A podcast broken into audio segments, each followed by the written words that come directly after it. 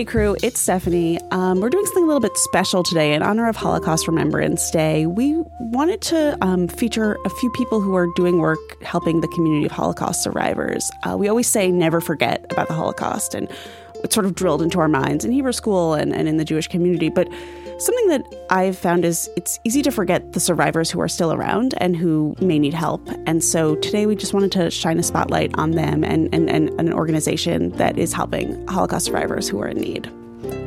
I'm excited to be here with um, obviously Mark and Liel. Hey guys. Hello. Hello. And we're here with Desiree Nazarian and Sandy Myers of Self Help Community Services Holocaust Survivor Program. Welcome, guys. Thanks for being here. Thank, Thank you for having us. Will you introduce yourselves and tell us what you do at the organization and how Self Help helps Holocaust survivors? Sure. Sure. So I'm Sandy Myers. I am the Vice President of External Affairs and Communications at Self Help Community Services. And a little bit of an overview Self Help was founded actually uh, just about 82 years ago in 1936 with the original goal of serving people who were fleeing Nazi persecution before World War II. So fast forward to 2018, and today we are one of the largest providers of services to older New Yorkers, as well as the largest provider to. Um, largest provider of services to Holocaust survivors.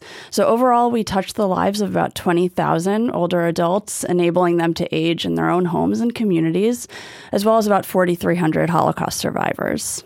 Yeah. So, my name is Desiree Nazarian, and I'm the Outreach Program Coordinator and Social Work Supervisor within the Holocaust Survivor Program at Self Help. And interestingly enough, Self Help's Holocaust Survivor Program just received a federal grant within the Jewish Federations of North America to conduct outreach to Holocaust survivors in the New York area who are previously unserved. So, our job now with this outreach initiative is to go and find and assist Holocaust survivors that don't know about self help and don't know about this wide array of comprehensive social work services that Sandy just formally mentioned. I mean, I, assume it, it would be kind of um, I think you know most of us. I mean, all of us would probably agree this is you know there could be no more important kind of sacred duty than our commitment to to, to helping Holocaust survivors age with dignity. But at the same time, I would assume that you know many of us would kind of not even think about this, right? Being like, oh, you know, these people are fine, or we, we, you know, we don't really need to care about this. This is like a long time off in history. Do, do you find that you have issues when, when, when talking about your organizations and your work, kind of really convincing people that there are a, a substantial number of these now, you know, quite elderly people who really need help, who really face, you know, dire circumstances? Sure. Part of our mission statement is to serve as the last surviving relative. So, this part of our program and our organization will exist until the, the last survivor is still with us. But I think what surprises people, and Desiree can add more to this, is the sheer number of survivors that are still with us and some of the poverty that a lot of the survivors are facing. Yeah, absolutely. Um, I always like a part of my role is to conduct outreach presentations in the field. So going to healthcare organizations, social work agencies, um, hospitals, nonprofits. And I always like to start off by asking people, just to go to your point, Liel, how, how many Holocaust survivors do you think are living in New York today?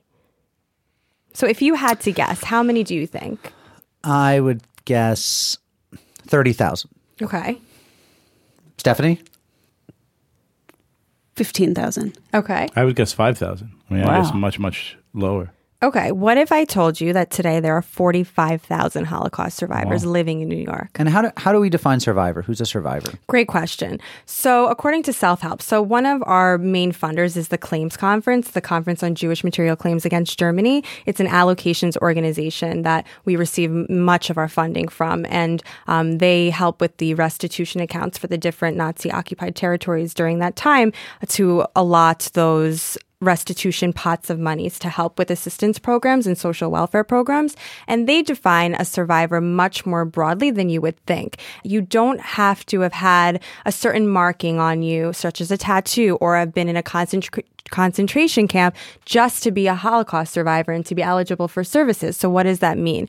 You could have actually been hiding in a cave between the, the years of 1933 to 1945, liberation being 1945, or you could have fled. You could have been on the Kindertransport. You could have lived with a nun, a priest, a non-Jewish family. They could have taken you in. You could have been incarcerated. You could have been in a ghetto, Or, interestingly enough, you could have been a fetus case in your mother's womb, actually, during the time. And if she was persecuted, you are eligible for services. So that's how it's defined as a Holocaust survivor. So if you were um, within those specific countries, during those years and persecuted under Nazi regime and rule, and you're Jewish and you have a Jewish identity, then you're eligible for a wide array of services, which um, are pretty impressive that we have at Self Help. And I just want to add last year, we actually had uh, close to a thousand new survivors approach us for services for the first time. And this year, we're on track to uh, surpass that a large part doing thanks to these outreach efforts, but you know, trying to raise the awareness of who is a survivor and what services are out there is a key part of of our work. And what we would love to, you know, put out the call to action to your listeners is if you know someone who had some sort of experience that Desiree referenced during those years, that they might be eligible for services and could identify as a Holocaust survivor, and that they should reach out to us.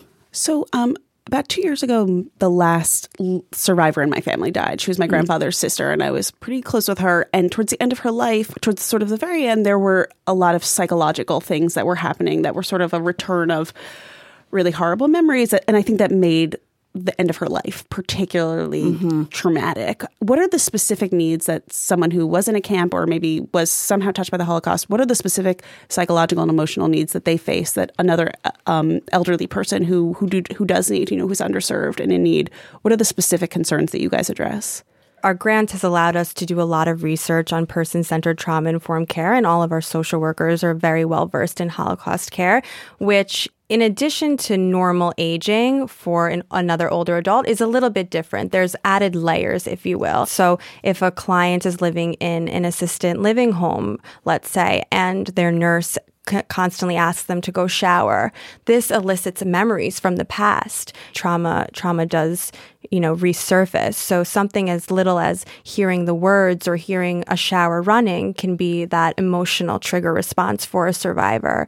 Um, or seeing certain things. If somebody's wearing boots or someone knocks on the door very loudly, a barking dog. So these are things that kind of differentiate from normal um, aging. So, how do you intervene? I mean, do you have people who know not to do those things? Sort of reminding me of um, when Kerry Brodie was here, who does Emma's, Emma's Torch, the refugee kitchen, and she was sort of saying, like, mm-hmm. there are things to do with people who are fleeing really awful conditions as refugees. Like, you can't actually have a really tight schedule because that is a trigger. I don't know. It sort of reminds me of that mm. a little bit. So what? Are, so what do you? How does self help intervene? Yeah. in those situations. So all the social workers are definitely trained um, in this trauma informed care. And when a when a Holocaust survivor calls our intake line, for instance, um, the questionnaire that we have in front of us, which pretty much every social worker memorizes by now, is very very tailored to make sure that the questions that are asked are very sensitive and we're very aware of how we're asking questions. So instead of asking a question like, so tell me a little bit about how you were persecuted and what that sounded like. We would ask, what was your experience like during the war? I know this is a very, very personal topic. Do you feel comfortable sharing that with me? And believe it or not, you know, there's tears on the other end of the line most of the time, but on, you know, some calls are beautiful and they're uplifting and more than we could ever imagine or ask for. And it's really difficult sometimes for the clients, but it's profound. I also want to add that a big part of the services that self help provides is around home care, especially in our Holocaust survivor program. So, part of the unique training is the awareness um, and training that takes place with our home care workers. So, for someone who is oftentimes one on one in the home with the, with a client and with a survivor, they are also uniquely trained about trigger words like shower or awareness of what a dog might do for a client. So that training takes place both at the social work level and the awareness, but also at the home care worker because that's often who our clients are interacting with on a day to day basis. Right. And I'm so glad you brought that up, Sandy, because many people don't know that we offer German subsidized home care or housekeeping to clients who are eligible financially. There is a little bit of a financial cap um, for eligibility, but we also have. Wait, German subsidized? I mean, yeah. the German government mm-hmm. pays for them too. Absolutely.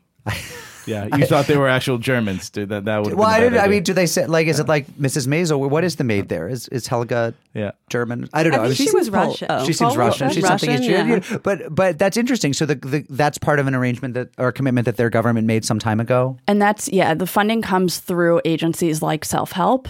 Um, and then we use that funding. So the Claims Conference and UJA Federation are some of our historic funders who will pay for those services. Um, and the Claims Conference is the one that negotiates with the German government. So they're the ones who are having those conversations. And then in recent memory, or in recent history, I should say, uh, as Desiree mentioned, you know, this additional funding from the federal government has also contributed to services. But the German government has certainly stepped up and does fund a lot of the services to this population. Desiree, I know that you organized some events for them. I wanted I wanted quickly for you to say something about the culinary event that's coming up in February. Sure. I'm very, very excited. Yesterday we actually secured it fully. So I I'm a big, big, big firm believer in integrating culinary arts and just art therapy within my work. So I started doing a lot of Google searches and I found this amazing organization called the Gefilteria. And it's Jeffrey Yoskowitz Yeah. and uh, Liz Alpern. I don't know if you ever heard of them, but we had a great call with Jeffrey yesterday and he's coming in and what they do is they do talks and lectures. They go around the world and they um, do a lot of research on Ashkenazi cuisine to bring it back, to make it cool again. So we have once a month social programs for our Holocaust survivors. And I thought, why don't we switch this up a little bit? Food is amazing for everybody. Everybody loves food. Everybody bonds around food. And especially our clients love it so much. So Jeffrey's coming to do a presentation and a lecture on some gefilte fish and some pickling. And we'll see what else. Amazing. Make them eat gefilte fish, as if these people haven't suffered enough. no, their gefilte fish is so good. There you. I have I to say, brought those Jeffrey's gefilte to- fish is to like Passover. the best thing in the Yeah. world. Um, what do people listening right now? What what ought they to do? Yeah. So we have a few things because we uh, figured this question was coming and we'd love to get the help from uh, unorthodox listeners. So, first is to think about your networks. Think about your friends' parents and grandparents who might have had uh, the, an experience that could qualify them as a Holocaust survivor. Again, it's not just individuals who are in concentration camps who can qualify. So, think about your network make sure that people know that there's an organization like Self Help out there. And again, we're serving New York City and Nassau County. Um, and give us a call. Also, we've been doing a lot of advertising in local papers and online and on Facebook and Twitter and Instagram. And Desiree has one of our Jewish Week ads. But all of this is also on social media. So you can retweet us. We're at Self Help NY. On Facebook, we're Self Help Community Services. Share those posts. On Instagram, we're also Self Help Community Services. What's your website? Our website is uh, selfhelp.net. And I assume people can give money at that website. Yes, they can also give money. Um, on every single page, there's a donate button. So we planned that well. Um, but the posts are all out there. They're on our website as well. But share that. Um, and you know, our we also have speaking of donations, but other you know volunteer leadership opportunities for people who are connected to the Holocaust to get involved. So a lot of our board is actually made up of children of survivors, and then we have a next gen, which is a young board that's made up of a lot of grandchildren of survivors, not exclusively, because our those entities also represent the diversity of our clients. But if, you know, honoring that promise and that legacy is something that speaks to you, we'd love to have more members joining that. So you can, you know, reach out to us again via social media or on our website. Or you can call us at 212 971 7795. If you know a survivor, you're not sure if someone's a survivor, you are a survivor, call us. We'll figure it out together. We're here to listen and help. Desiree and Sandy, thank you guys so much for being here. Thank you. Yeah, thank you.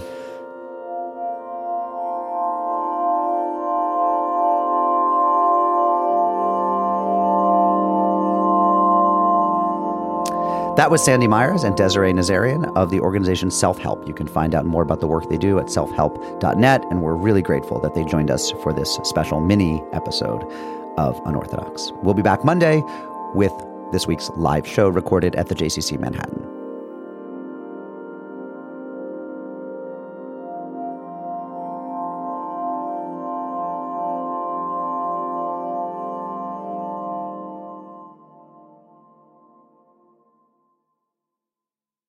I want to take a little break to pose a question. The question is What is HelloFresh? Well, it's a meal kit delivery service that shops, plans, and delivers your favorite step by step recipes and pre measured ingredients so you can just cook, eat, and enjoy. Because, see, the thing is, a lot of us like to cook, but I don't know that a lot of us like to shop. So, what you want to do when you go to HelloFresh.com is you want to choose your delivery day for the day that works best for your schedule. You can look forward to all the ingredients coming pre measured in handy labeled meal kits, and then you can expect the food to be delivered right to your door in a recyclable insulated packaging. As a vegetarian, I particularly love HelloFresh because not every meal service has its variety of vegetarian classics, okay? I mean, a kid tested recipe that we've made is the easy peasy ravioli gratine with spinach, thyme, and parmesan breadcrumbs. It comes, you make it, you feed it, and the children say, Wow, that was delicious. And look, you've saved all that time and you've modeled the fact that families want to eat together and that they want to cook. So look, for $30 off your first week of HelloFresh, visit HelloFresh.com and enter the code unorthodox30. Why 30? I have no idea. They gave us 30. We would have preferred 18. It has mystical Jewish value. We would have preferred something Kabbalistic. We didn't get it. Unorthodox 30 for $30 off your first week of HelloFresh. These meal kits, the kid tested recipes, the vegetarian options, if that's what you want, the family size meal, everything. HelloFresh.com, enter unorthodox 30.